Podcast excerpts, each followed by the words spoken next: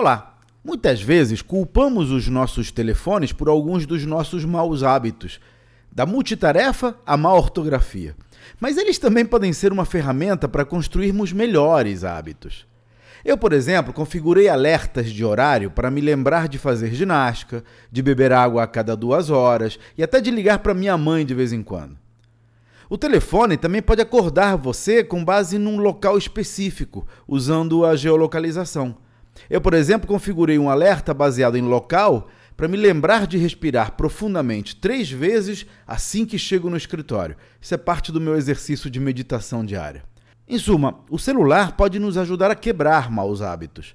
A chave é criar novos bons hábitos que os substituam. Para mais dicas sobre negócios, inscreva-se no meu site claudionazajon.com.br. Até a próxima!